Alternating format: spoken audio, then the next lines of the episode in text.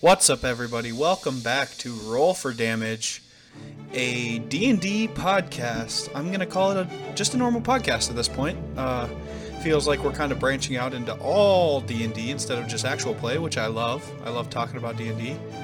Uh, I am Austin.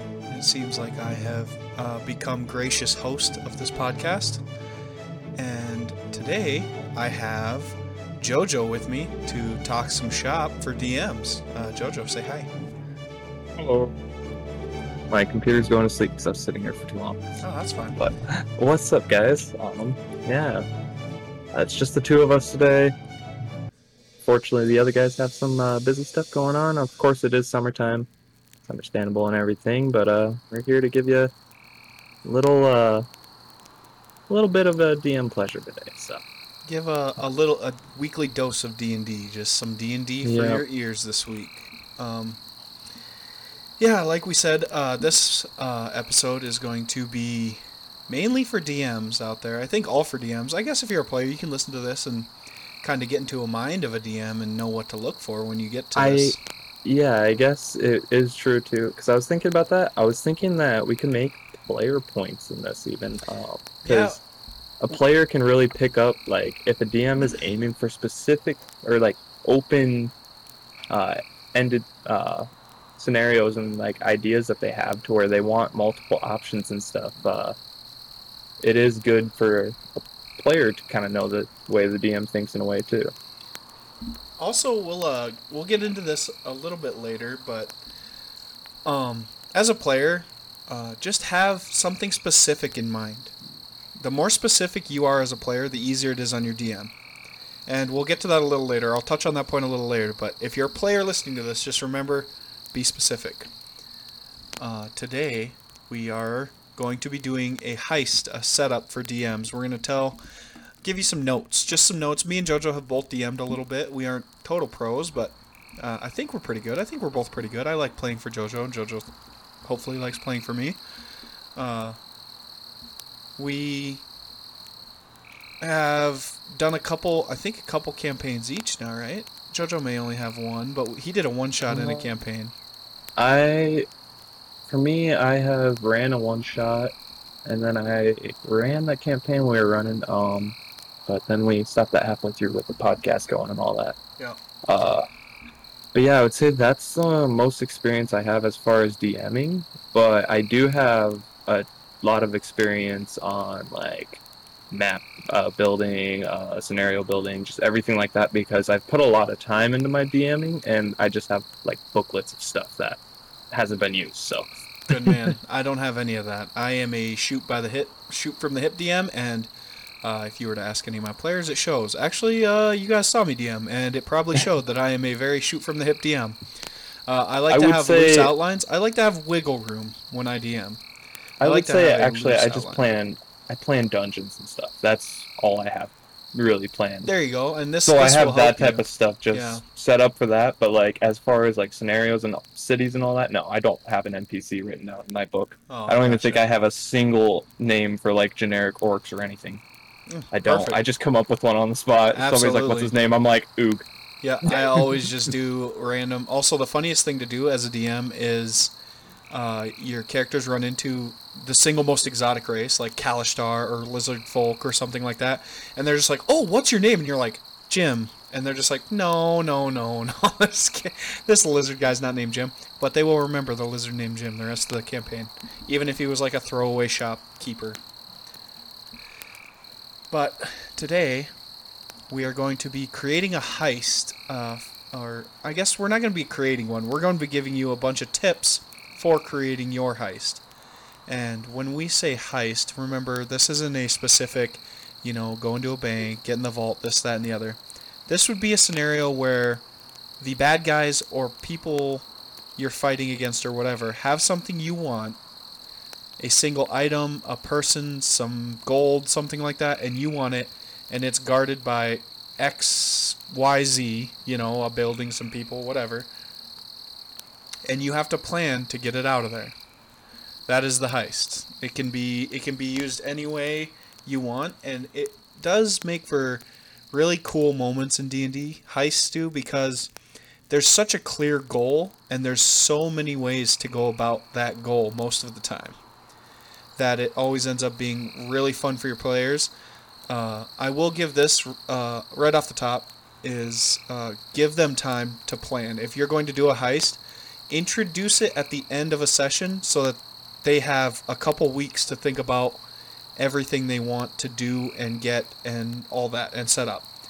Let them let them metagame for a week and think about the heist and then come back the next week, sit down again, say, okay, you guys just learned that they're keeping it in the building. We'll go to the next day. You guys are in the town. What do you want to do? It makes it a lot more fun than just being like beginning a session be like, "Oh yeah, now you got to you got to break into this building," and then you have no planning. Always let your players plan the heist. That is the most fun part for a player is the planning step, I think. Yeah, and I think uh, that part just comes down to uh, management. It's not too hard. Um, I would just always, whenever you start your camp or uh, start your sessions and end your sessions, always in the beginning, kind of have like three beginning thoughts of uh, what you think might happen, and then at the end, always have three ending thoughts that you might think could be a cliffhanger or something potential that is almost like a new mission.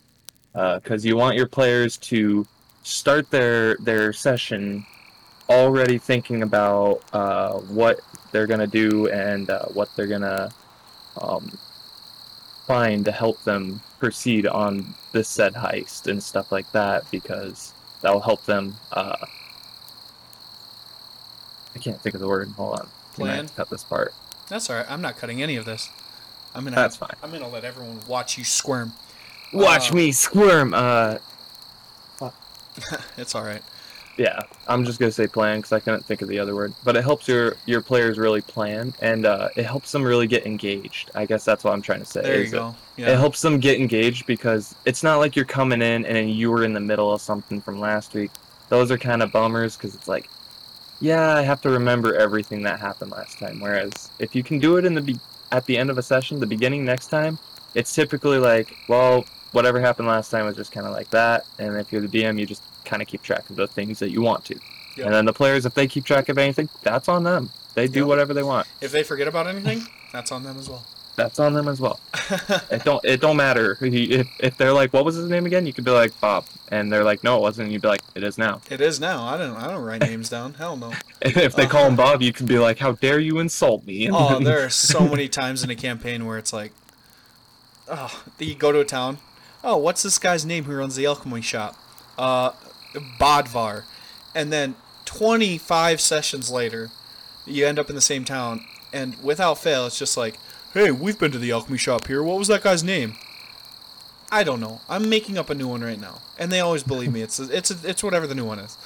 Uh, so another uh, Yeah, go so ahead. I w- I'm gonna say a point that I think uh, is very uh, valuable in uh, heists is the valuables themselves yes, the um, 'cause- MacGuffin, the end goal, really. you're you're not gonna get the fairy tale party where you're like there's a princess trapped at the top of the tower with the dragon defending her no you're not gonna get the party that's just gonna go do that and save the princess that's kind of rare i mean as far as most d&d players go uh, i feel like majority of d&d players kind of resort to chaotic in a way so Yeah, I think. um you gotta you gotta really think about what are you gonna motivate your players with to want to like really conquer this heist. Uh, not just walk in like through the front door kick in the front door and think they could just swing Yep. willy-nilly through like be like oh this is a dagger that has just been passed down through this clan for generations and it is said to have these masterful powers and even grant a wish to somebody who is loyal enough. But the entire clan protects it in their dojo on top of the mountain. And the clan is said to be 100 plus people in this building. So it's like hmm nah. that's like an artifact weapon. And your players maybe are like artifact collectors and it's like they're chaotic or something. That might be something they're thinking damn 100 plus people in this clan? Like how are we going to go in here? Or what are we going to do to proceed if we want to actually go for that or it's like again uh Austin said, it's not just like a bank heist, but it could be if you really want it. Could be. Um, Bank heists are fun. Twenty thousand gold. Oh wow, that's a lot of gold. If I was Absolutely. a player, my DM was just like, yeah, you get told by this guy that there's twenty five thousand gold in the vault. I'm just like. Yeah. Also, uh, here's a tip, because most times a heist is for one item, and that one item usually affects one or two party members. Sweeten the pot. Just don't don't don't be a stingy DM. Like if you're if your paladin's on a mission, you got a heist or whatever, this sacred artifact back, blah blah blah. He's got to heist this, and the rogue's like, "Well, I really don't care about your artifact." You can just be like, "Oh, also this is where they keep all of their gold," and the rogue's gonna be like, "Okay, well, I'm in." Like, just just sweeten the pot a little bit, just just to get everyone involved in the heist, because there will be people who are like, "I don't see how this affects my character." It's like, okay, fine, there's gold there too. That it's just an easy way to make it interesting for people. Give them, Yeah. give them, You gotta give everyone you gotta motivate your players a little bit because I will say I myself as a player, just like Austin said, there there has been times when it's like we're doing something and I'm like, I literally have no clue why we're here. and then somebody is like, Oh well we're here to do this. I'm like, Oh now I feel bad. because it's just kinda like, you know, there's just times that sometimes the player feels like they shouldn't be there. Yeah, And And That's rightfully so. uh, Sometimes it doesn't feel like the player should be there either. But Yeah. you just make. I mean, it's so easy for a DM to just put, and like if if someone's not motivated by gold, maybe just you know, a random uncommon item that they want. You know, just have it Yeah. sitting in a crate, just in a crate next to this thing, and you know, even just off the top, if they're being real stubborn, just tell them that. Just be like, hey, there's like other stuff in here. If you get in there, that you can loot and find some other stuff, and they'll be like, oh, kind of get it, you know. Uh, so that's a that's a good way to get uh, involved. Uh, usually heists, some heists involve like key plot points, like you need this dagger to kill the lich, or else you can't kill him. Obviously, the whole party's like, well, we got to get this dagger. That's that's a good heist moment there. Uh, once you got all your players involved, uh, there's gonna be three phases to the heist we uh, broke it down into three phases. We have the intel gathering portion, which is the pre-heist, we're going to call it. Uh, we have the heist itself, which will be called heist. And we have the exfiltration, the getaway. We'll call it the getaway, I guess. Sounds good to me. Make it less weird. Uh, we'll break those down for you, figure out what you got to add to each one to make it interesting for your players and players, uh, what you can do during these phases of the heist to make it interesting for other people and the DM, keep things flowing. So let's start with the intel. Uh, every good heist starts out, you know what you got, you know where it's at, you know who's guarding it. That's it. It's a big building, it's a big daunting building. I want to say this for uh, my. It's like it's not a pet peeve about DMing, but it's just something that I feel like a lot of people should work on. And uh, you know, I think they should di- like you should diversify. Uh, like wherever the location of your heist is, really, really like make your themed world in D&D have those kind of like monsters or creatures that are inside as well. Like if there's something that's going to be in there and it's like a swamp, you don't Yeah. want it to be like Just Lions. bandits, yeah. Have it be like T. Even, I mean, you could just use a bandit stats and just describe it as a monkey guy. and and by diversitize uh, like your location of monsters, I mean don't just also be like, oh, in this pyramid there's a mummy, even though that's the most common one. You could even spice it up and they go inside the pyramid and they find some sort of like Anubis like god or I think a pyramid other a pyramid What? would be fun and you're like oh yeah it's said to have housed a mummy in here and then they get in there and like the first thing they see is like the mummy like dead and stuff and then they're just like oh man there's something in here that's like even worse than a mummy so like that would really ratchet up the tension that that could definitely ratchet up because it's like maybe the mummy has a uh, pharaoh crown that is said to be worth uh, a fortune and uh, some guy some king wants it so he sends these adventurers there because he'll pay them so much money for it and uh, so they're going in and they're like oh yeah we just have to kill this mummy but the mummy's dead without its crown yeah so what killed the mummy and is it still here? Is it still here? Yep. Those are and uh, basically make it look like nothing's left whenever Yeah. they're entering. Yep. The, those are some good some good tips for the intel phase for DMs. If you want to pull like a switcheroo, you know, say like, oh, there's this uh, mob boss, and he's in his hideout, and you have to go kill him or something. Get information from him, and the first thing you see is two dead bodyguards. It's like, oh fuck, like someone's already here. Uh, under the pre-heist phase, I have a few notes here. Uh, the first thing you want to do is make sure your setting is right. Like, if it and make sure your setting is interesting. Anything can be interesting. Like Jojo said, you have a pyramid that becomes a dungeon. Maybe you have a mob boss hideout that is like during the day it's a bar, and then there's a secret door, and underneath is like tunnels or something, and there's bunkers and stuff. In a warehouse, Yeah. you can make a simple warehouse really interesting just by adding a maze of crates that you can't that maybe you can climb on top of, but it's easier to be seen if you climb on top of them. I uh I did this. Um, you guys never got there in the campaign that I was running, but I made a, a city called Las Vegas, and it's supposed to be like Las Vegas. It's a gambling city with a bunch of casinos and stuff.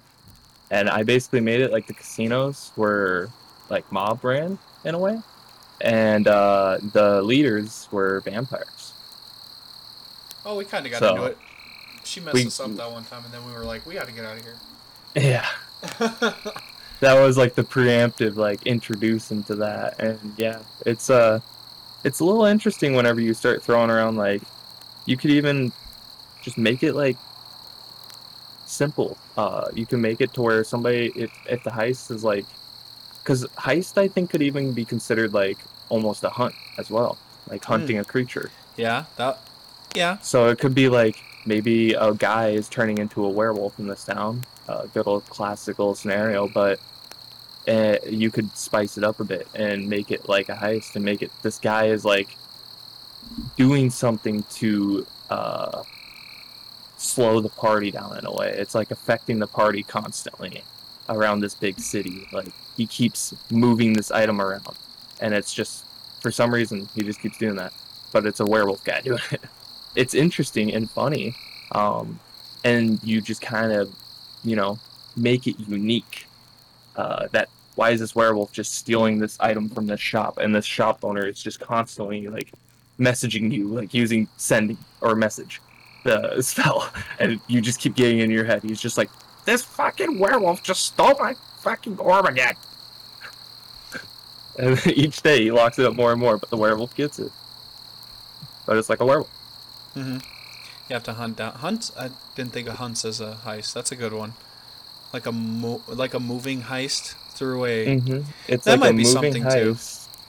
Um, when you go to a go to a heist. That may be something interesting that you notice is like, uh, maybe, because in the pre-heist stage that we're gonna talk about, it's yeah, I got a little carried away on that. It's a lot of.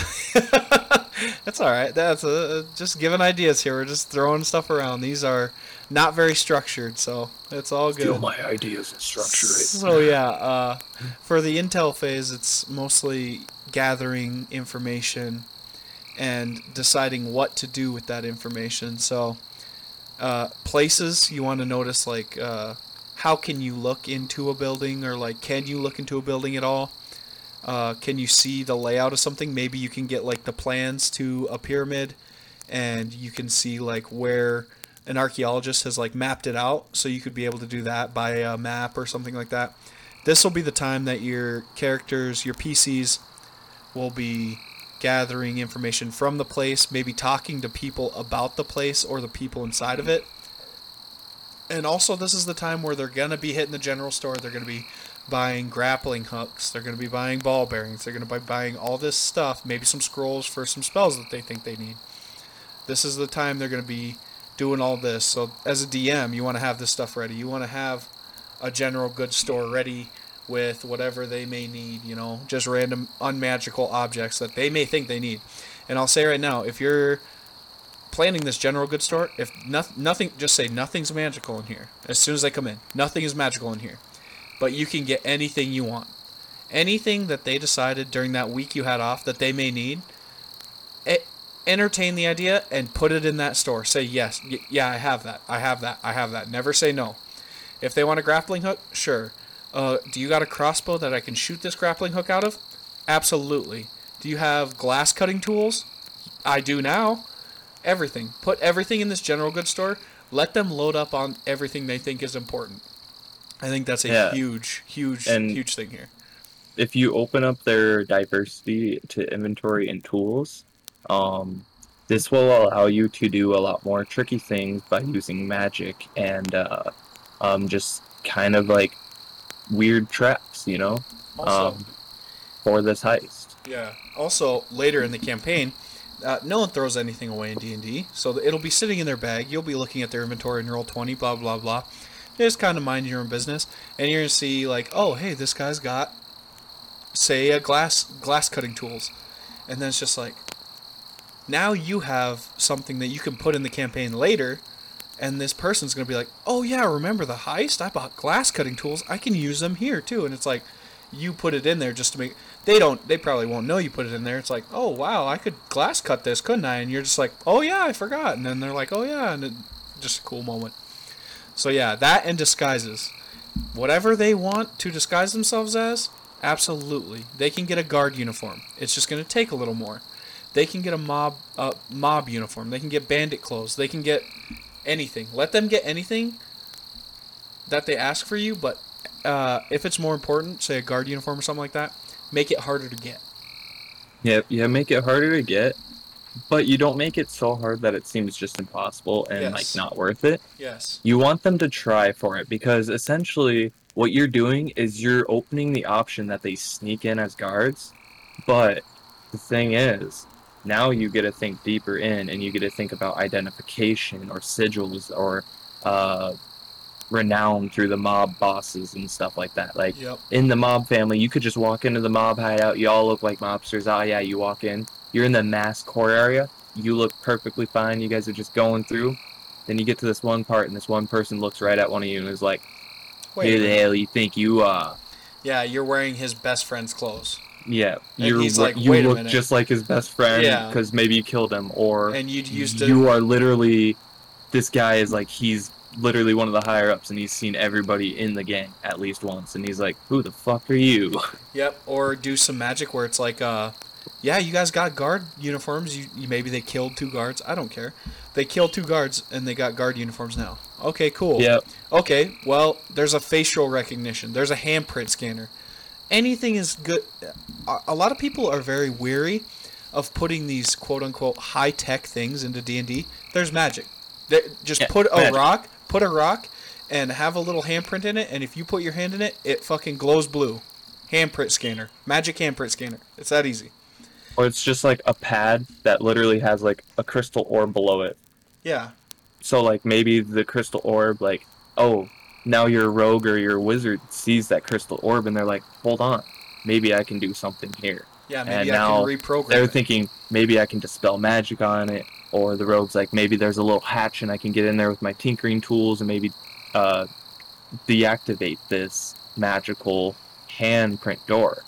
Yep. Because I mean, you can you can literally do so many things with magic. I know you can take mage hand and with certain subclasses of uh, classes you can make it invisible and then just use that to pickpocket people move fly it around do whatever with it open doors like Yeah. magic can literally do anything Yeah, so as I- long as you flavor it nicely you Yep. can make it unique to your players not unique but like uh, available to your players to play with it as they will and then you know maneuver around it even adds like a new puzzle because like you could just be like oh there's a handprint scanner and that your players could get stuck there forever and it could just be a simple yeah the wizard just has to use a level three uh, Dispel dispel, magic. magic. on it and the door will open and the wizard's just sitting there the whole time like i don't know what we're gonna do guys I we're don't kinda know. stuck I don't know if we're gonna see anything inside that I'm gonna need that spell slot for, so we should try everything before I use that spell. Yeah. You could it like just those high tech things, like I said. I, I like that for Intel. You don't be afraid to use high tech, stone tech, stone age. Any tech. Uh, I'm pretty sure I did this in my campaign I ran. uh, and you got caught onto it like after five minutes, but like it was just a door that was unlocked, and I was just waiting for you guys just to open it, and finally somebody opened it, and I was like, "Thank you." It's unlocked and it opens. what do you do? like, I always like the classic. I like the classic. They try to kick in the door. They kick. They kick. They kick, and then it's a pull door. That's always funny too. there we go.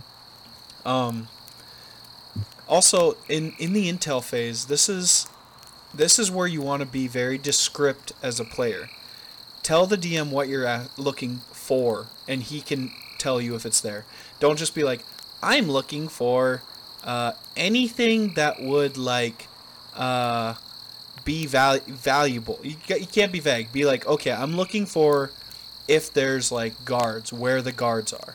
and you can get very good intel that way instead of just being like are there guards like and then you don't know if the guards move you have to be descriptive. you have to be are the guards like moving uh, is there a door do i see any traps uh, are there any is there an exit out the back is there an exit out the front out the side are there any doors where i can't see where they go the more you describe the easier it is for your dm to set up a good heist for you in your mind and uh, also a note for DMs: whenever people want to do intel gathering, uh, they will. This is my number one thing as a DM. They will always ask if there are skylights.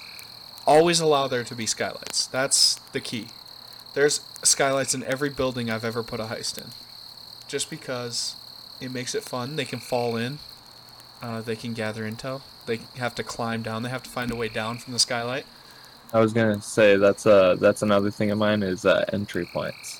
Yeah, entry Uh, points. Depending on how your heist is made, it may have only one.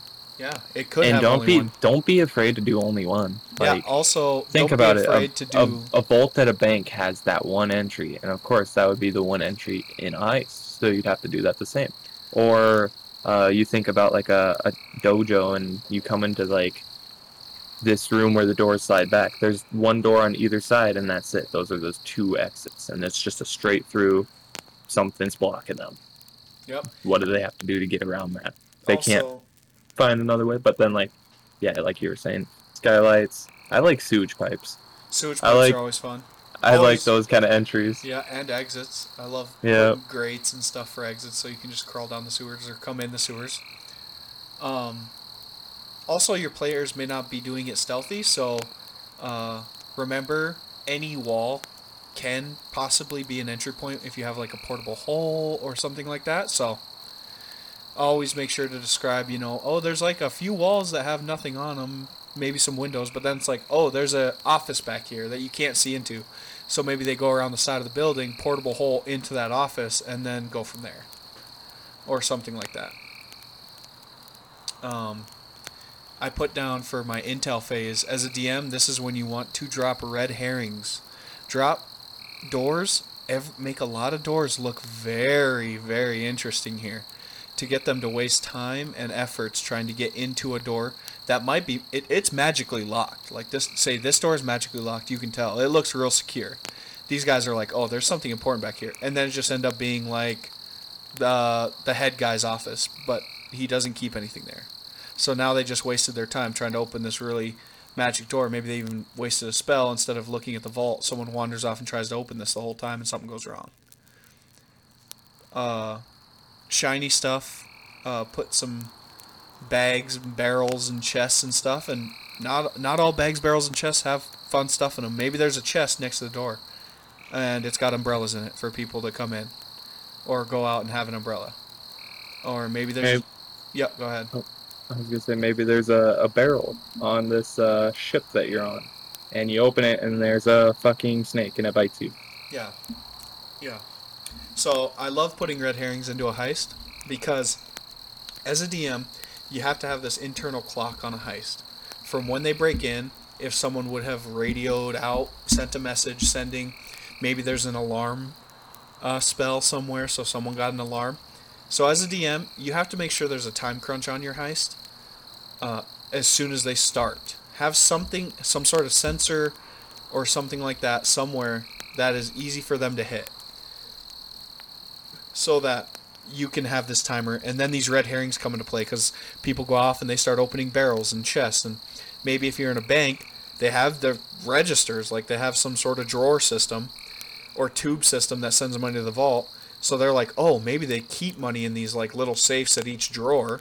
So they're sitting there picking every safe, and it's like, oh yeah, ten And gold. then there's just a bunch of lock boxes. and 10 plat- basically what the equivalent of a PO box is. Yeah, yeah, or lock a lock spot a lockbox wall is a really good one. Yep, and then you know, uh, have there be a hundred lockboxes, and you just write down eight numbers on a piece of paper and have them roll a d100, and that's the lockbox they open. Have them roll sleight of hand. They click it open. If it's one of your numbers, they get a prize. If it's not, there's junk in there.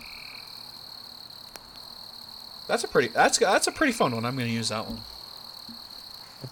Uh, also, I wrote down uh, for heist. Uh, there may be people that work there that aren't like combatant style people.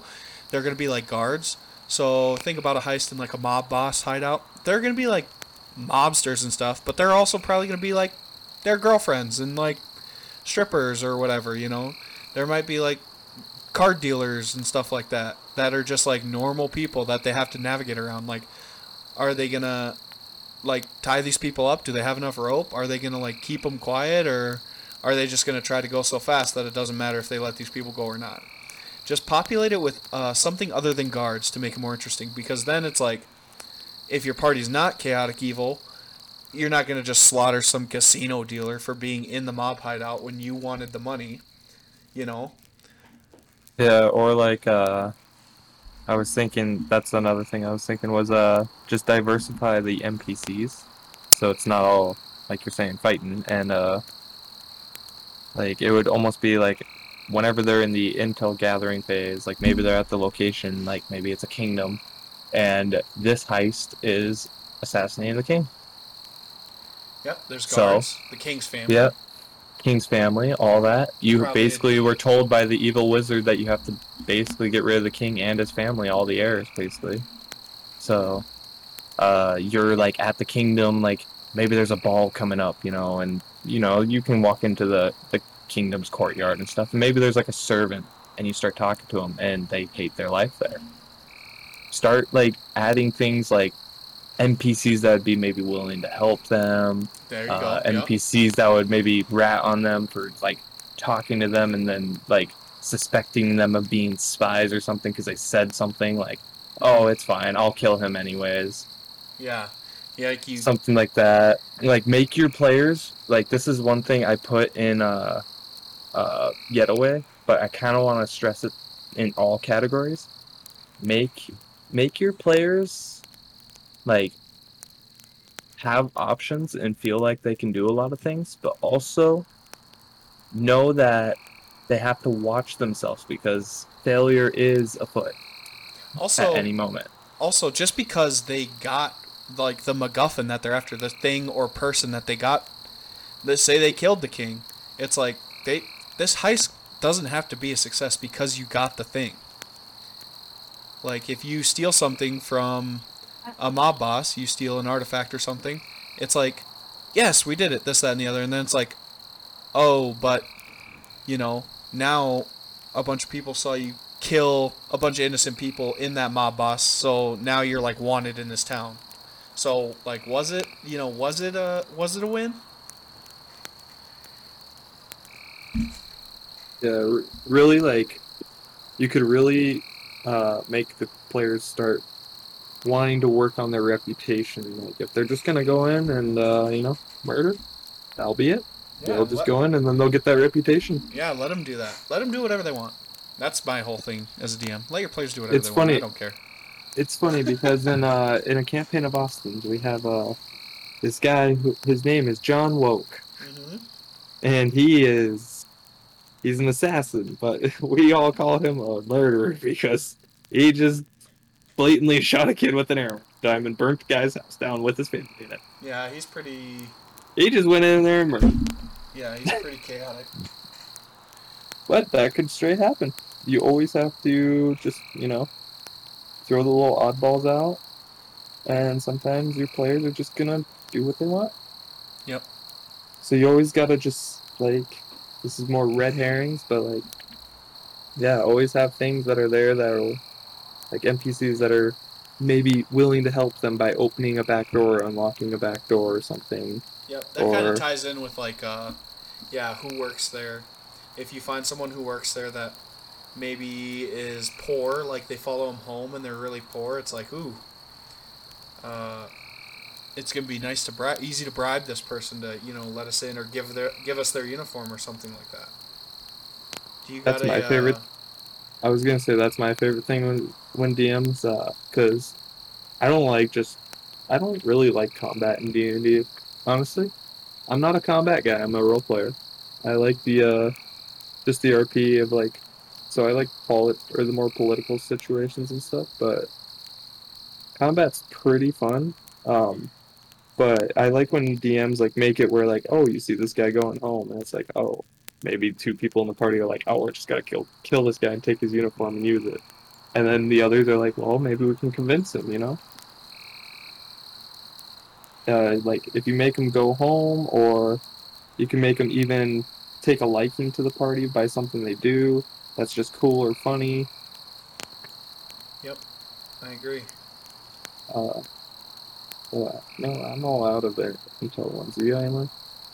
Uh, intel I ones, uh, traps. I said maybe they might see some traps. Uh, if they get like a middling perception check on check on traps, it's like, oh yeah, you see a loose floorboard, and you think it might be like a, a spike trap or something, and then Oh. they're like, oh, I'm gonna make sure I miss this, but they had to get like a 20 on their perception to see that it was like a whole row of them, so they I- didn't see other ones or like a tile or something. I thought of another one just now. Um, Yeah. Hiding spots. Hiding spots in case they're in and they haven't alerted somebody, or people are coming and they can stay there until the. always i would always point something like that out even if it's very subtle. Like Yeah. say your heist is an ambush by like this bridge. Uh literally have like bridge and then the bush is next to it and that's what they see. Like they're at the bridge they're like okay they're gonna be coming through here and it's like oh yeah look at these bushes. We can sit here and here. Like Perfect. these are gonna be good hiding spots and then we'll be able to get a sneak round out of them and then if your players can get some sneak rounds going and stuff it can really yeah. really Sneak help to make a good flowing combat and like you could add more combats like even throughout then because i always like uh always having extra stuff ready and then if like it's a little bit too much just remove some of it Yep, Just tone down some HPs. yeah i've i've had times where i've had like 100 hp left and i'm like okay and i see two players down and two up one's at like 1 hp the other one's like half health i'm like maybe cut this in half Yeah. Or there's times where your players are just absolutely destroying something, and it's like, maybe I should beef him up a bit, give him a bit more health so he can Yeah. last a little longer. yeah. Yeah, I do that all the time. It's very. Uh, I think health is the easiest one to do it with. It's a very fine line when you're beefing up encounters and run, running them down. Don't start Yeah. changing armor class and damage dice. You'll get into you'll get into trouble because that you can't change on the fly. If you No. are like if you're like, "Oh, this is so hard, like I better I better or you're like, "This is so easy, they're whomping my guy." And then you're like, "I'm going to buff his armor class to 20." And then they stop hitting him for a couple rounds and you're like, uh, but now you can't go back because they have been like hitting him at 20 you know? They've been missing on 18s and 19s and you're like uh, fuck maybe I, I can't i can't reel this back. Or you're doing like 2 or 3 d8 damage and you're not hitting quite hard enough and they're whomping you and then you put like eh, we'll, do- we'll do 4 d8 I would say, I would say if you do plan on changing the AC of a monster mid fight, like anytime, or like even a like not a monster, but like a humanoid even. Yeah. Because I guess that'd still be a monster 'cause it's controlled by. I'm just gonna call it a monster. But yeah uh, whenever you control a monster. Sorry, I had to sneeze. that's all good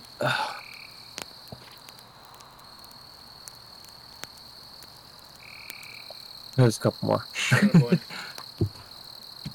Anyways, when you control a monster, uh, if you want to change the AC, have that planned preemptively ahead of time. Always, if you're ever doing that. So it's always like 12, and they're like, "Oh, this guy's chump," and all of a sudden he's like, he, you see his skin turn completely metal, and now his AC is like 22. and it's because it's like you got bloodied or something, and this is like some sort of phase that that guy goes through. But like, don't make that big of a jump. That was just an example. That's kind of absurd of a jump. Unless your players are like level 15 to 20, then that's that's understandable. Yeah. They'd be like, "What the hell? Why did I hit with a 13? This guy's chump." And all of a sudden, it's just like, "Oh, now I can't hit him. Now everything does half damage to him. Oh God, what's going on?" like they might start panicking a little bit if you do something like that, Yeah. and So- it might get them to burn like incineration. Like the wizard's just like, "I need to use this now." Like, yeah. Uh, yeah. Be very careful when you're running stuff on the fly.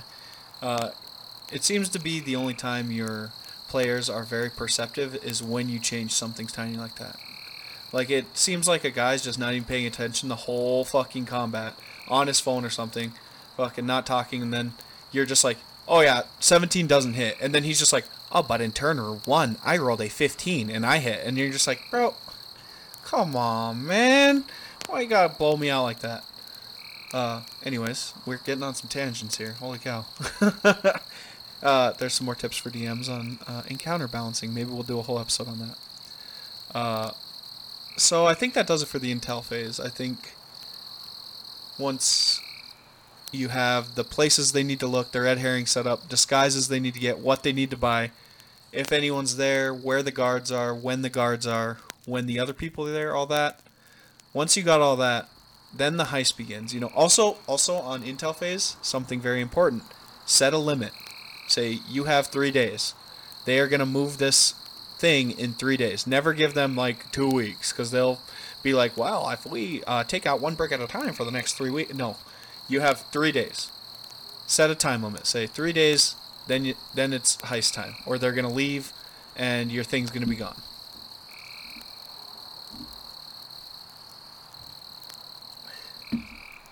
So, you set your time limit on there, and you guys buy all the stuff, talk to people they need to, uh, get their disguises, do their recon, see all the traps, red herrings, everything like that you've set in this place. And then it's time for the heist to begin. Now for the big part, the heist itself. Uh, it's uh, very weird, I think, doing certain things like this because your your first instinct is to just kind of let it happen.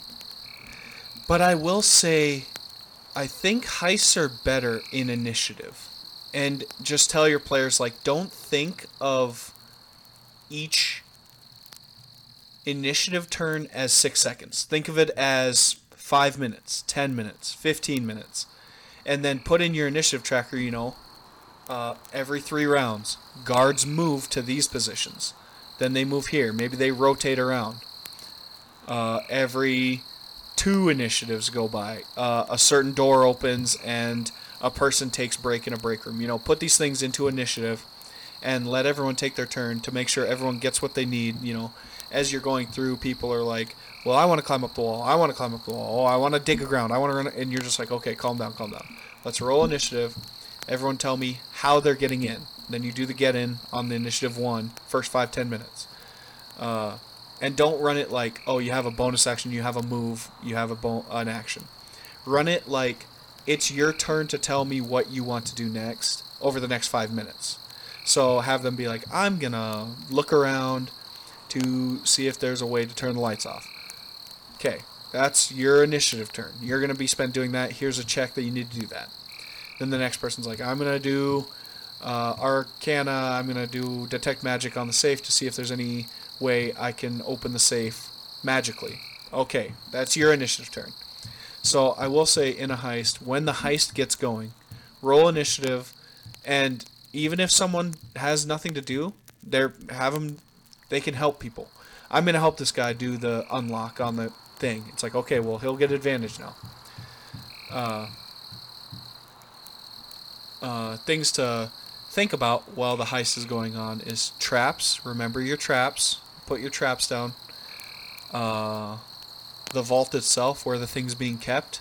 Is it locked? Is it just a room that you need certain things to get into? Uh, you need a password. You need a certain combination, something like that. Those are options for the vault. Is And- it a different dimension? Yeah, it, yeah. Think about what the vault is. Like, make sure you have a very set. I guess you don't need the vault as much. The door. The door is the important part of the vault. Uh, have a I would, set. I would just consider the vault like the end point. Like Yes. this is where the players want to be. This is Yes. what they were told they were getting, and this is where they're at. Yep. And it's like the the most important thing in a way, but it's also like your very last like little little king on the chessboard. Yep. I like doing puzzles. Make just random puzzles, and it doesn't have to be in the uh, traditional sense of puzzle. It could just be like a puzzle of how the guards are rotating. Like they can only get to the vault on initiative turns three, six, nine, but they don't know that unless they've done the intel. So now they have to on the fly solve this puzzle of like they look there on the first initiative turn and it's like there's two guards outside. They look there on the second initiative turn. There's one guard outside. They look there on the third initiative turn. There's none. But then at the end of the third initiative turn, here come two new guards to replace them. So they have to know every third initiative turn they have a chance to get to the vault and open the door. So just a puzzle like that in the non-traditional sense works in a heist. Uh, you could do like social puzzles. Uh, they run into, you know, a person. Uh, do they bribe the person? Are they smooth enough to persuade the person not to scream? Are they going to let the person have a cut if they don't scream, if they don't yell, if they don't run and grab a guard? Uh, social puzzles is great.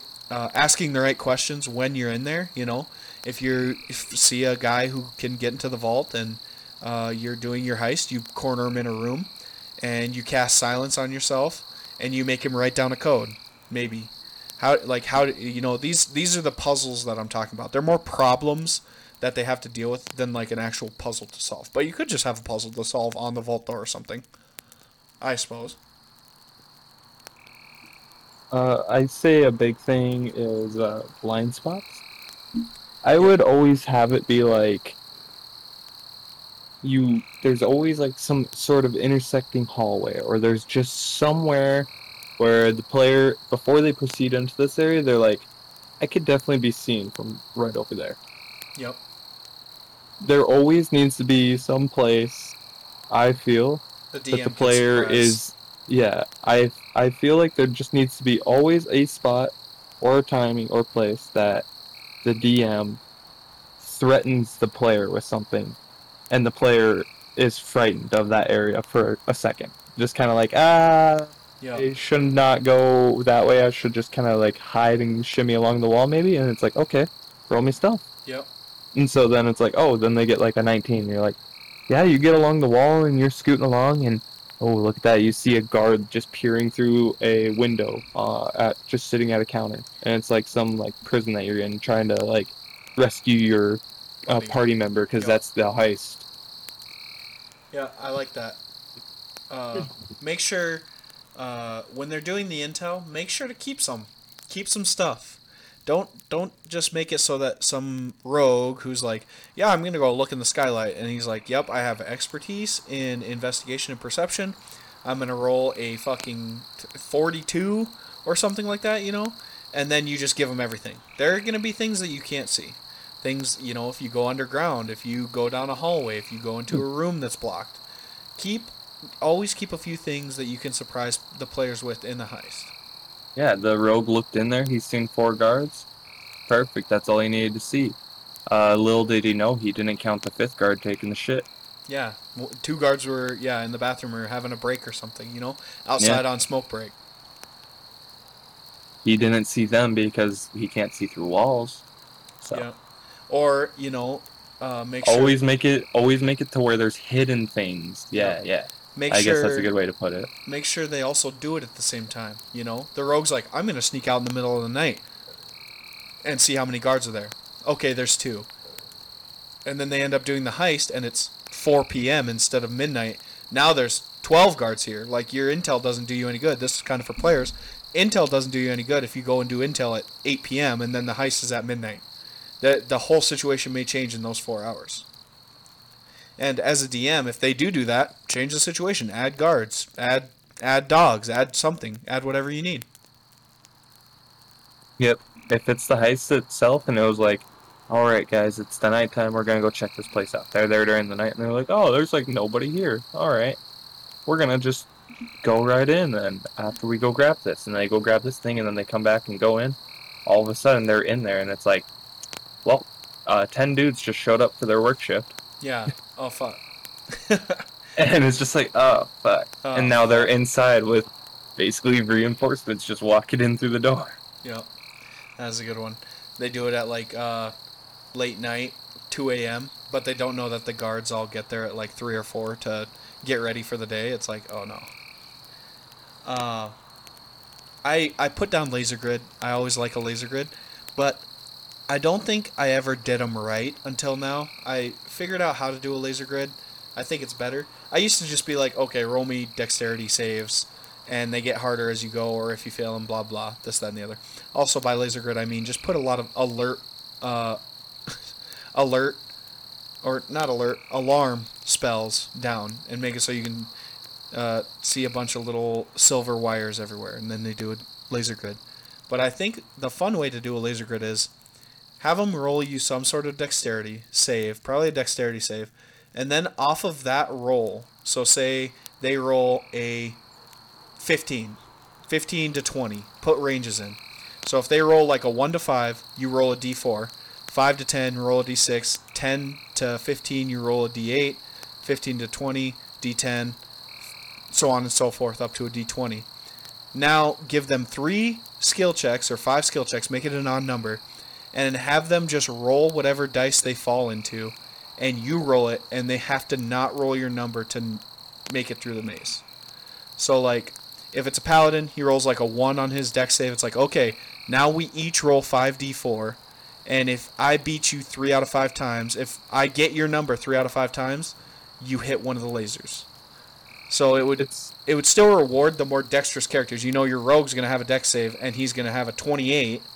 So he rolls a d20, so it's like there's very little chance that I'm like going here comes the cleric with a negative one dexterity, Yep. and they're just about ready to fall over, and it's like, well, that Yeah. sucks. Yeah, I I like I I came up with that laser grid idea a little while ago, and I like how it turned out. It really gives I- it, it's I th- I think it's pretty fair because you know a big paladin guy, and maybe you give advantage if someone's small. Like if they if I always let the pa- players make an argument for for anything. Like I, if if a gnome paladin had a negative two to dexterity, and he came up to this laser grid and he was like, "Can I have advantage on my dex save because I'm so small? It'd be easier for me." I'd be like, "Absolutely." Like that makes sense. Let go ahead. You know, reward your players for coming up with ideas like that. Here's a funny one. Uh, we were going into a place, and Austin was my DM, and I play a uh, 12 year old boy who's cursed to be a boy, but he's like really old, and so he's a cleric, but he's only like you know a 12 year old boy height. And we walk into this room, and I trigger a trap, and Austin had it set as a normal neck height human. Yep. So it just flew over my head and hit my party member behind me. And I was just like, that. right And that- on. And that was because of, that was because of JoJo. Like I said, like, oh JoJo, make me a dex save, and he failed it, and I was like, okay, you're gonna get. pu- It was like your fucking uh, axe to the neck or something like that. And then you were like, well, wouldn't it go over my head since I'm like four feet tall? And I was like, you know what? Yeah, yeah, it would. Who was behind him? I'm literally like three foot eight, and yeah, I was, like, like, wait, if it's a wire shooting down the hall neck length, Yeah. aren't I like a little bit shorter? And Abs- like, you are. absolutely, you are. Yeah, go ahead. It misses you, uh, but it's gonna hit somebody. There has to be Always- consequences to your actions. Oh, I was gonna say this as a point, and that's a good leeway into it. Is is uh, always allow the creativity to kind of motivate the players. You know, uh, let them enjoy. Uh, the story they want. They will tell the you the story story they they want. want. Yeah, and if something happens, just make it funny if they are doing something with their story and stuff like that, or make it look good and all that. Um, it that will portray to it nicely and. I have to fucking sneeze again. Hold on. You take over. All right. Uh, yeah. Uh, so, I get what JoJo's trying to say. Uh, make sure your players are having fun. Change. Uh, if they want to do stuff, we'll we'll try to bring it back to the heist. Try to stay a little on topic. Uh, if if they want to do something in the heist that you didn't think about, just roll with it. You know, you can add whatever they want in. That's what I I always add, I almost never add have skylights. I never think about them. But then my players go, players go, are there skylights? And I say, yes, there are. And they might think of something that's way more fun than you thought of. You know, and it's like, do the guards have dogs? I can talk to animals, and you're like, yeah, yeah, they do, because I want to see you try to convince this dog to go against his owner. Ugh. Stuff like that is just fun. So if you play, let your players have ideas as well. I guess is the big one there. Uh, listen to your players and just let them let them be creative and uh, open, be receptive to that. Um, what else do we got? Uh, as far as heist goes, Joe, the active heist, we got traps, we got a laser grid, we got the vault, we got puzzles that they may encounter. Hiding, Uh, you said hiding I think- spots. Yeah, I Um, think uh, I a like- good important Yep, detail ahead. is uh, a good important detail that you could have is like, um, do they get hostages? Do they Yeah, uh, find another thing that's valuable there, or does one of the players go through there and he finds something that involves his father? Uh, yep, and it's like, why is it in this place of all places? yep. and just throw these things like use these moments that are because most of the time i'm gonna say most of the time a heist is either gonna be uh, it's very party oriented so everybody in the party kind of wants a little bit of what's in there or it's very one person Yep. uh, oriented. Um, so use these moments to really diversify your uh, story and uh, the backstory for your PCs, and give them little things uh, that will, you know, uh, help them understand what is going on in the world while they're doing this. Because you got you got the heist going on, but you also gotta you gotta have the whole world, you know, moving. Uh, time Yeah. doesn't just stop. Yeah, there is. Uh, there can be things within a heist that involve, you know, your main storyline or someone's side storyline. You know, just everything can happen in a heist. You know, it. You can Yeah. you can throw these things in. If you're like kind of running out of ideas, you're just like, I don't know, like what what kind of people would be in this bank heist? It's like. Uh, maybe just have like someone's, you know, while they're taking hostages, have it like be someone's friend. Like, are they going to take their friend hostage and threaten to kill him so that they can get whatever's in here, or are they going to let their friend go? And also, how does that make them look to everyone else? You know, they take all the hostages, round them up, and then they see one's their friend. They're just like, "Nah, you get out of here." Everyone else is going to be like, "Whoa, what the fuck?" And if they got like disguises on, now they're going to go find their friend and be like, "All right, so you know the guy that was fucking in the heist? Who was it?" You know? or even like you have if the players have somebody that they're listening like to orders from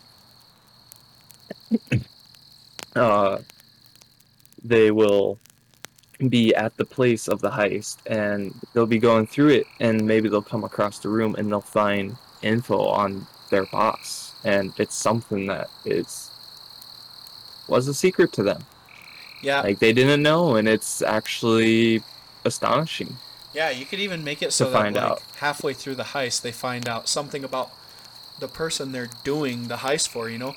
Maybe they're like doing it to get money to uh, pay off some dude who has their friend hostage or something.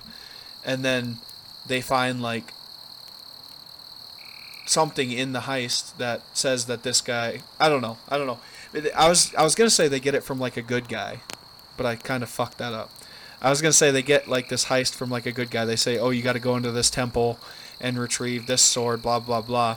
But then halfway through the heist, it's just like the guards are talking to him. They're just like, "Why do you guys want this sword anyway?" Or their hostages are talking to him. They're like, "Why are you taking this sword?" And they're like, "I'm taking it to this guy." And everyone's just like, "Bro, that guy's like super fucking evil. Like we kicked him out a long time ago." So now it's like they can continue the heist, but it's like maybe their motives change halfway through. So it's like, uh, yeah, we're still gonna take this sword because it's like sweet, but maybe we just aren't like- gonna bring it back to that guy.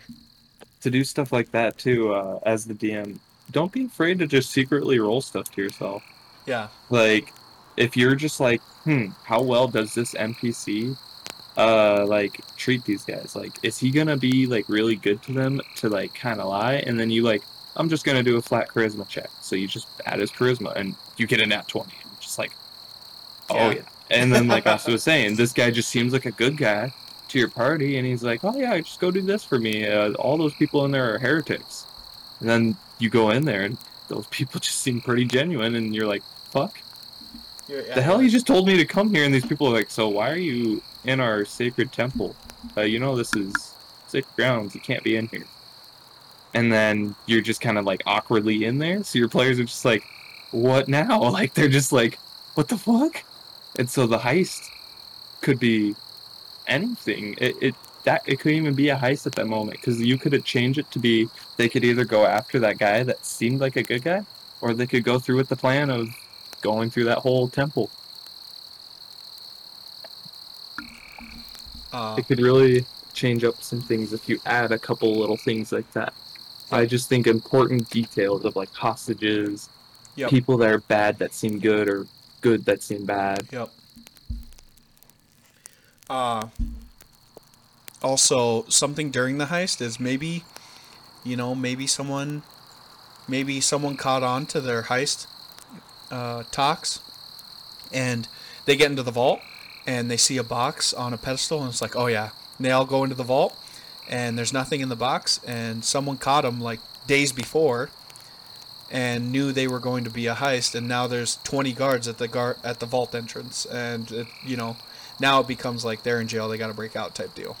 But don't be scared to change things based on your rolls either. Like if you got a whole big heist planned out, and then day two, they're like talking to a guard, and they're like, "Hey man, we'll give you a cut if you give us your uniform," and they roll shitty on persuasion, and it's just like the guy's like, "Yeah, sure, here's my uniform."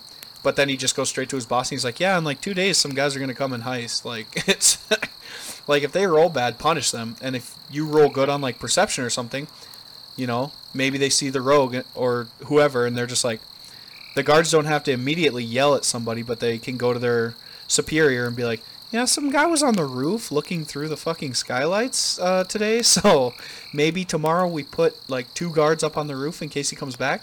So then when they do the heist, it's like, oh fuck, there's guards on the roof. We can't just fucking tie off up here and do this, that, and the other and jump through the skylights. Always be willing to change and adapt during those like three days that you give for your guys to plan. Because if they roll shitty, the the world will adapt to their rolls, and if the world rolls good, the world will see them and uh, expect them to be somewhere.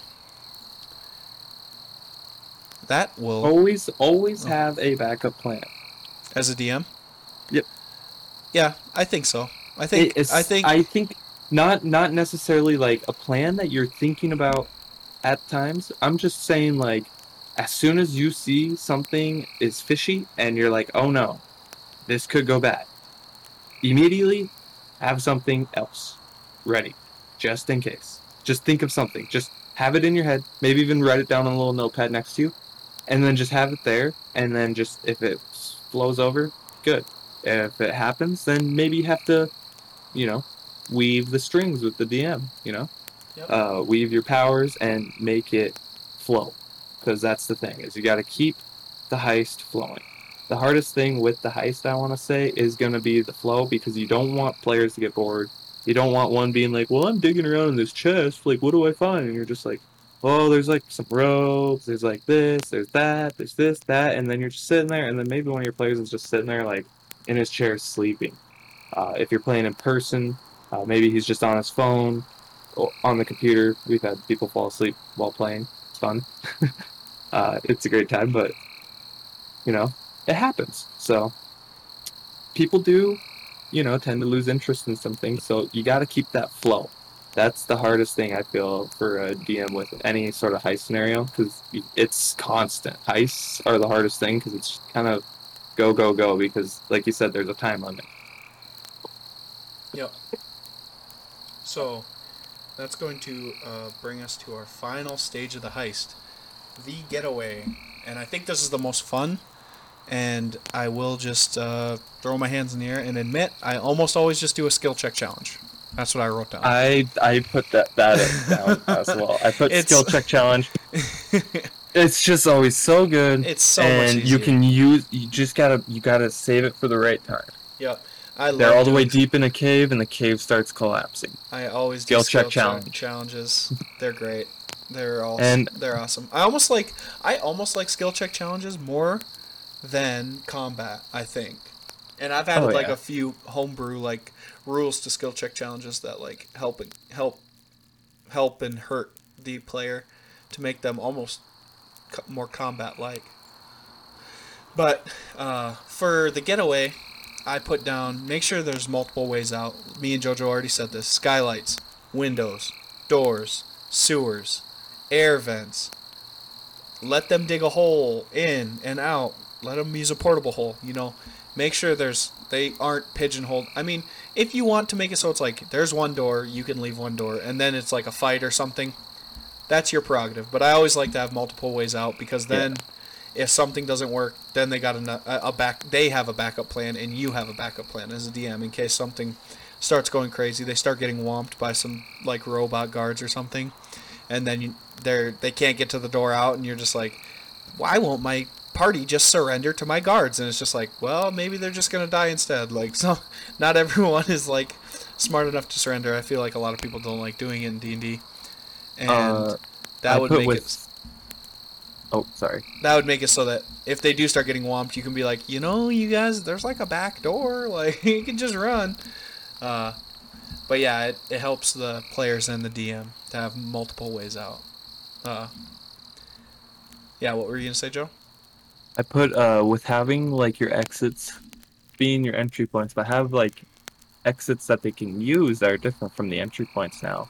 Um, and then I put under that I put in detail.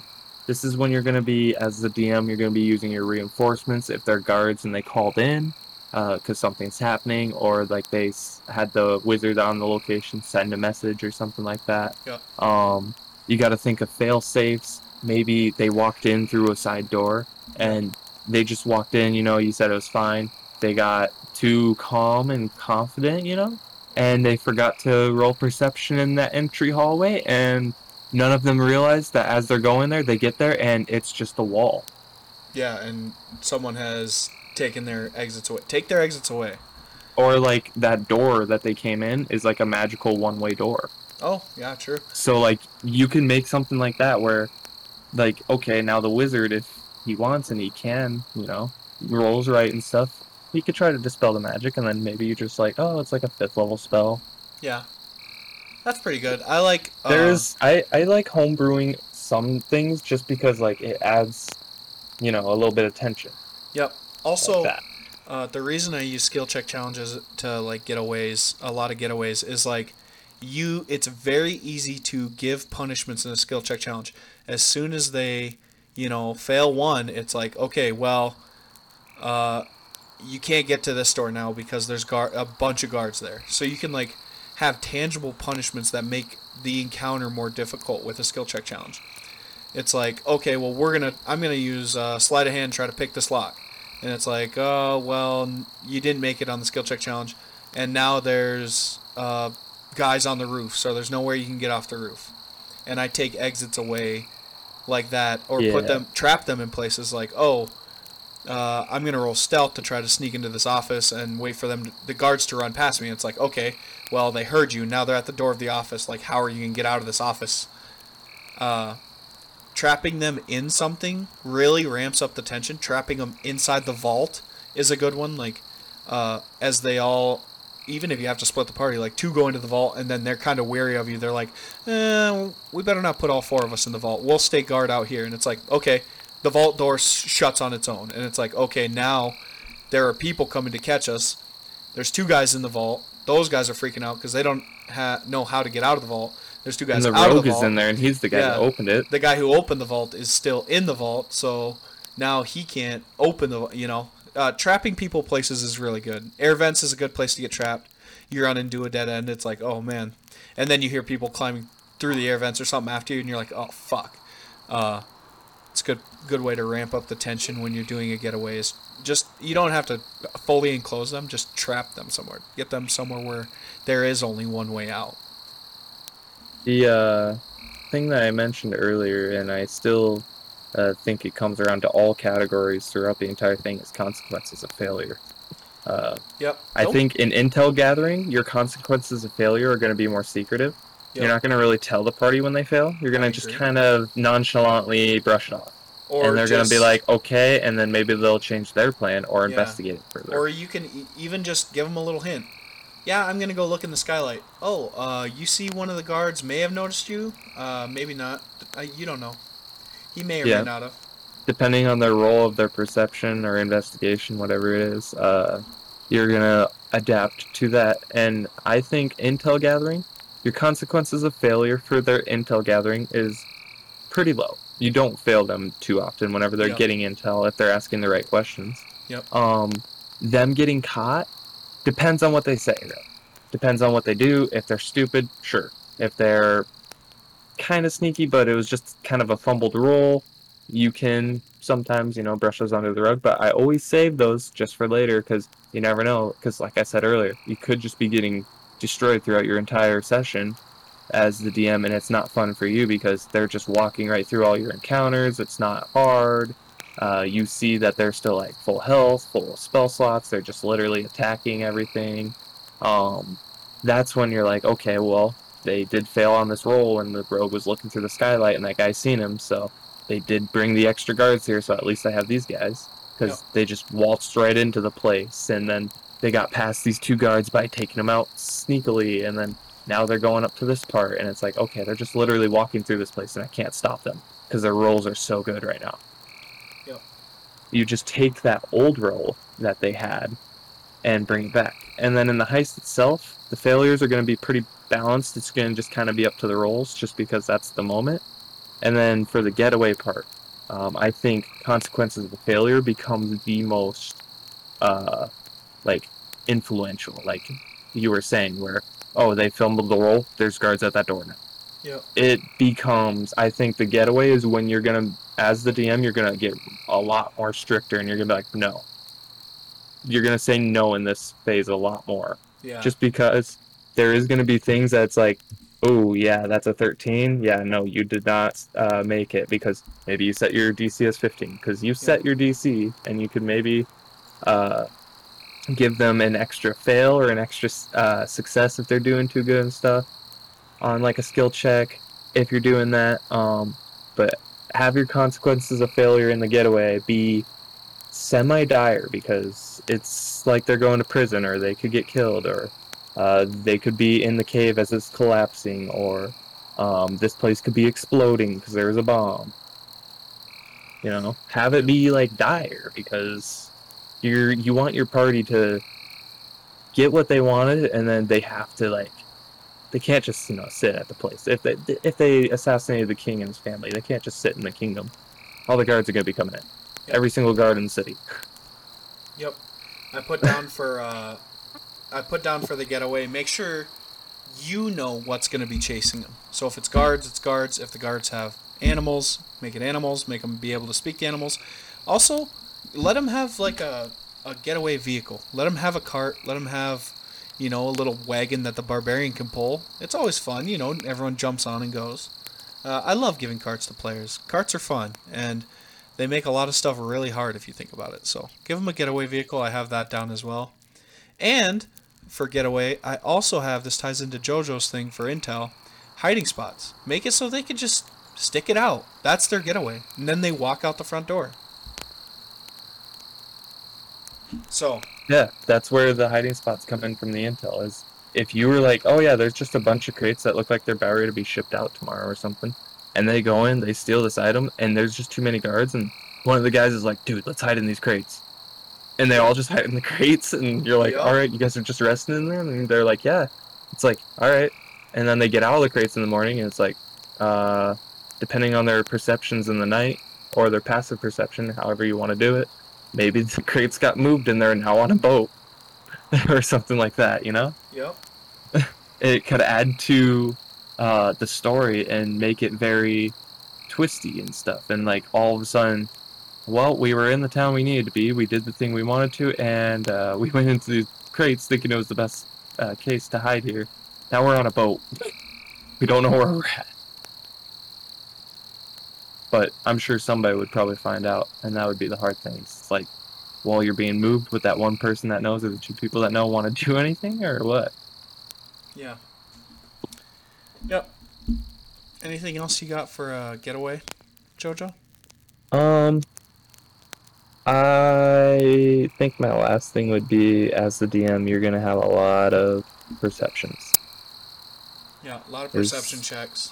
It's gonna be just you rolling a dice over and over. Did I see that? Did I see this? Did I see that? Or Did I just see set, this? set a certain DC that you want. Uh, Yeah. Just for guards. Use their passive perception. It makes it a lot easier. That's true. Unless they're like actively fucking looking for people. if the I think if they're like actively looking for somebody as they're leaving, it's like somebody's like, okay, I'm gonna run across this hall, open this door, and run into this room. It's like, okay, um, let me just roll real quick, and it's like, ooh, I got a 17 on my flat roll. It's like, uh, maybe a guard heard the door shut. Mm-mm. It's like, okay, so that guard's gonna start heading that way, but I just take note of that mentally, and I'm like, yeah, okay, so you get into this room, and then it's like that will be, and maybe they're like, uh, they said I'm just gonna use athletics to like open and close that door really hard and fast, Yep. or something. And yeah, they're just like running in a skill check or something like that. But yeah, the guard just starts heading that way because they heard that door shut. Yeah, I like that. even A lot of wouldn't mind if a lot of perception on both sides is going to happen here. In I guess I guess, in the thing whole heist. Yeah. Uh, one thing I kind of forgot for like the heist itself is uh, don't be afraid to add a little little corny thing here and there. So like, say they are sneaking around and the guys, your rogue's just walking around with the crazy stealth. Um, he could like open up the door and everybody's going in. You just have the last person coming through, who's like the least uh, stealthy person. Just have them roll like a sleight of hand if they just like let go of the door for it to shut, maybe Yeah. it's a heavy door. Yeah. just something like that, a little corny Yeah. thing. So it's like they have to make a save real quick, and then everybody's just like, oh, all Yeah. wide-eyed, just like, oh my god, we almost just failed right away walking into the building. Keep keep on giving them like checks for little things. Don't don't be afraid to give checks for little things as long as it's like not all the time. Yeah, Just every now and then. If they're like that's Smooth- that's what I'm if saying. it's A going little like- corny thing. yeah, just li- if it's like smooth sailing and they like open the vault door, it's like yeah, roll me flat d20. Oh, a two? You open the vault door. Oh, you didn't know it was just creaky as fuck because you never saw anyone open it. And it just loud creak goes out or something like that. and it's just like, "Arr," Yeah. and then they just stop opening it. It's like, oh my god. Yeah. have have little things like that that you can think of um, for your your heist. Like uh, one I can think of that uh, is it in a movie that's a good example would be uh, Indiana Jones picking up the thing off the pedestal. Then he has the ball fall down. Yep, he picks it up, replaces it with the pouch. He's like, huh, okay, and then the ball falls down. It's like, oh, Yep. yep. Have something like that sometimes. Just have it be like, it looks super easy. It can be easy, but maybe there was just a little twist that you threw in for fun. Always, always have just, I would say, um, a little thing prepared like that. Yep. And I like it. Uh, JoJo and uh, a few other of my players are really good at this. I like it when the players are like, you know, uh, I'm gonna roll. Uh, Corey does this a lot. It's like I'm gonna roll dexterity because my guy's not very dexterous, just to see if I like trip over this. And it's like, okay, sure, you know. Uh, so as a player, just kind of play your guy. If you think something little funny thing would work here and there, just add it. Your DM will appreciate it. I do want to say, in the uh, as Austin has been saying with the player aspect of uh, ru- or doing the heist for D and D, or just doing any sort of uh, I would say scenario or combat or anything that you'd want to call it. Always, like you said, be specific and just think think like common term, like commonly in a way. Like if you're trying to get a grappling hook, just say a grappling hook. Don't be like, oh, I want to get like an anchor. And try to like shave it down, make it into a throw ball. Yeah. Just say a grappling Uh, Just say a grappling hook. yeah. Don't be be specific and be easy. And then the DM normally can throw something at that. Uh, I mean, what DM doesn't like giving their players something fun and funny? Yeah. or something nice that's literally a little common that's like it's not game breaking, but it's like quality of life. Yeah, uh, there are some people out there that play D and D for the more Oh yeah. serious aspect. So And, Uh, and we you do gotta preface nothing, that- Nothing yeah. wrong against it. yeah, we uh, we do got to preface this all by saying uh, me and JoJo's Yeah. style of D and D is definitely in the comedy uh, category. Uh, we play we play to have fun. We have serious moments. I think the serious moments are actually more amplified when you play in a non-serious manner because then it's like oh like they hit harder when you're just like happy-go-lucky having fun playing d&d and then all of a sudden boom my buddy's dead and now i'm alone in the world and it's like oh man d&d's not so much fun anymore yeah. I I definitely feel that. so yeah, uh, Yeah, anything um, we talk about is from that that lens so if you're one of the people who really likes dramatic d&d uh, i love listening to dramatic d&d but playing it all the time not my style Yeah. And everything uh with like how you run a heist and stuff. Um for me and Austin it's basically all opinionated. Like this is how we would like it. yep. Uh, you could be completely different. We could have said some things, and you could have been like, "I can't believe that they would do that." And I mean, that's just our opinion. So, if it if it is a helpful thing to you though, and like maybe you're a DM just looking for new ideas and stuff, if this helped, uh, that's awesome because if we could do more stuff like this, that- that'd be pretty cool. Because I don't mind just talking D and D, like Austin said earlier Yeah. as well. we Yeah, go on we get on some time. tangents but hopefully you guys got some Oh good gosh. some good information out of this episode. Uh, we went on a few tangents there, but yeah, absolutely. If uh, you are a DM out there or a player, and you're looking at, uh, you're looking for some ideas or something like that, uh, let us know. Just message us or tweet at us or anything like that. Stuff you want us to just have us sit down and talk about. You know, races, feats, classes, any of that. I think we might do tier lists. Me and JoJo uh, thought about doing tier lists tonight. That would have been fun. Uh, I don't think we were quite prepared for that because we just had that idea about two hours ago. But I Plus, might. that'd be so long if we did like a spell tier list. God damn. I, I don't think we can do a spell tier list, but I would just I would just do no, I would just do top three each uh, level. There you go. We could do something like that. But Yeah. yeah, tweet at us. Uh, tell us what you want to hear. Uh, tell us if you enjoyed this kind of stuff. Uh, our Twitter is uh, roll underscore the number four underscore damage. Our Instagram is uh, DM and crew of R4D. Uh, so hit us up there. Um, I think that's it for the heist episode. I think uh, between those three phases, you should be able to make a, a pretty decent heist. Uh, just remember what we taught you here. And Keep it smooth, keep it flowing, and keep it fun. Yep. Just just uh, roll with it. Uh, don't fret too much if stuff goes not the way you planned because every heist is going to definitely not go the way you planned, as a Yeah. player and as a DM. I have definitely, and uh, as a DM, I have definitely done this. Railroading is fun sometimes. It is not fun sometimes.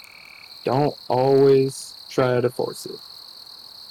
Sometimes you just gotta slide past something like it just doesn't work out, and you're like, well, that fucking sucks, and can't just let it slow you down because that'll slow down the flow, and then that affects the entire entire session at that point. So you gotta just keep flowing, you know.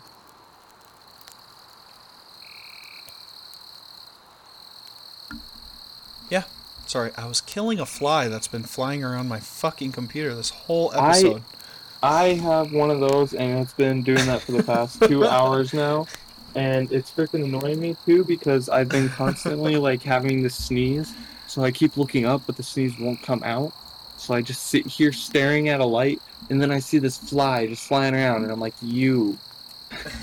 So I've been I've been kind of living in living in hell for a second. Literal guess. fucking hell. Uh, Literal anyways, fucking flies, dude.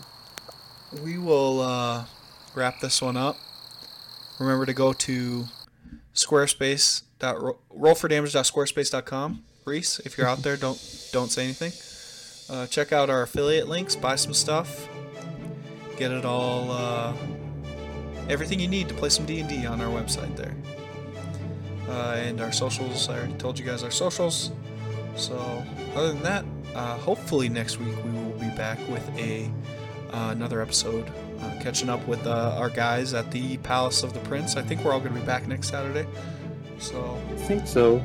Corey might be back in town. Uh, I think it depends on Andrew doesn't have a wedding. Andrew. But yeah, anyways, we'll uh, talk to you guys then. And until then, uh, see you later. Ooh, See ya.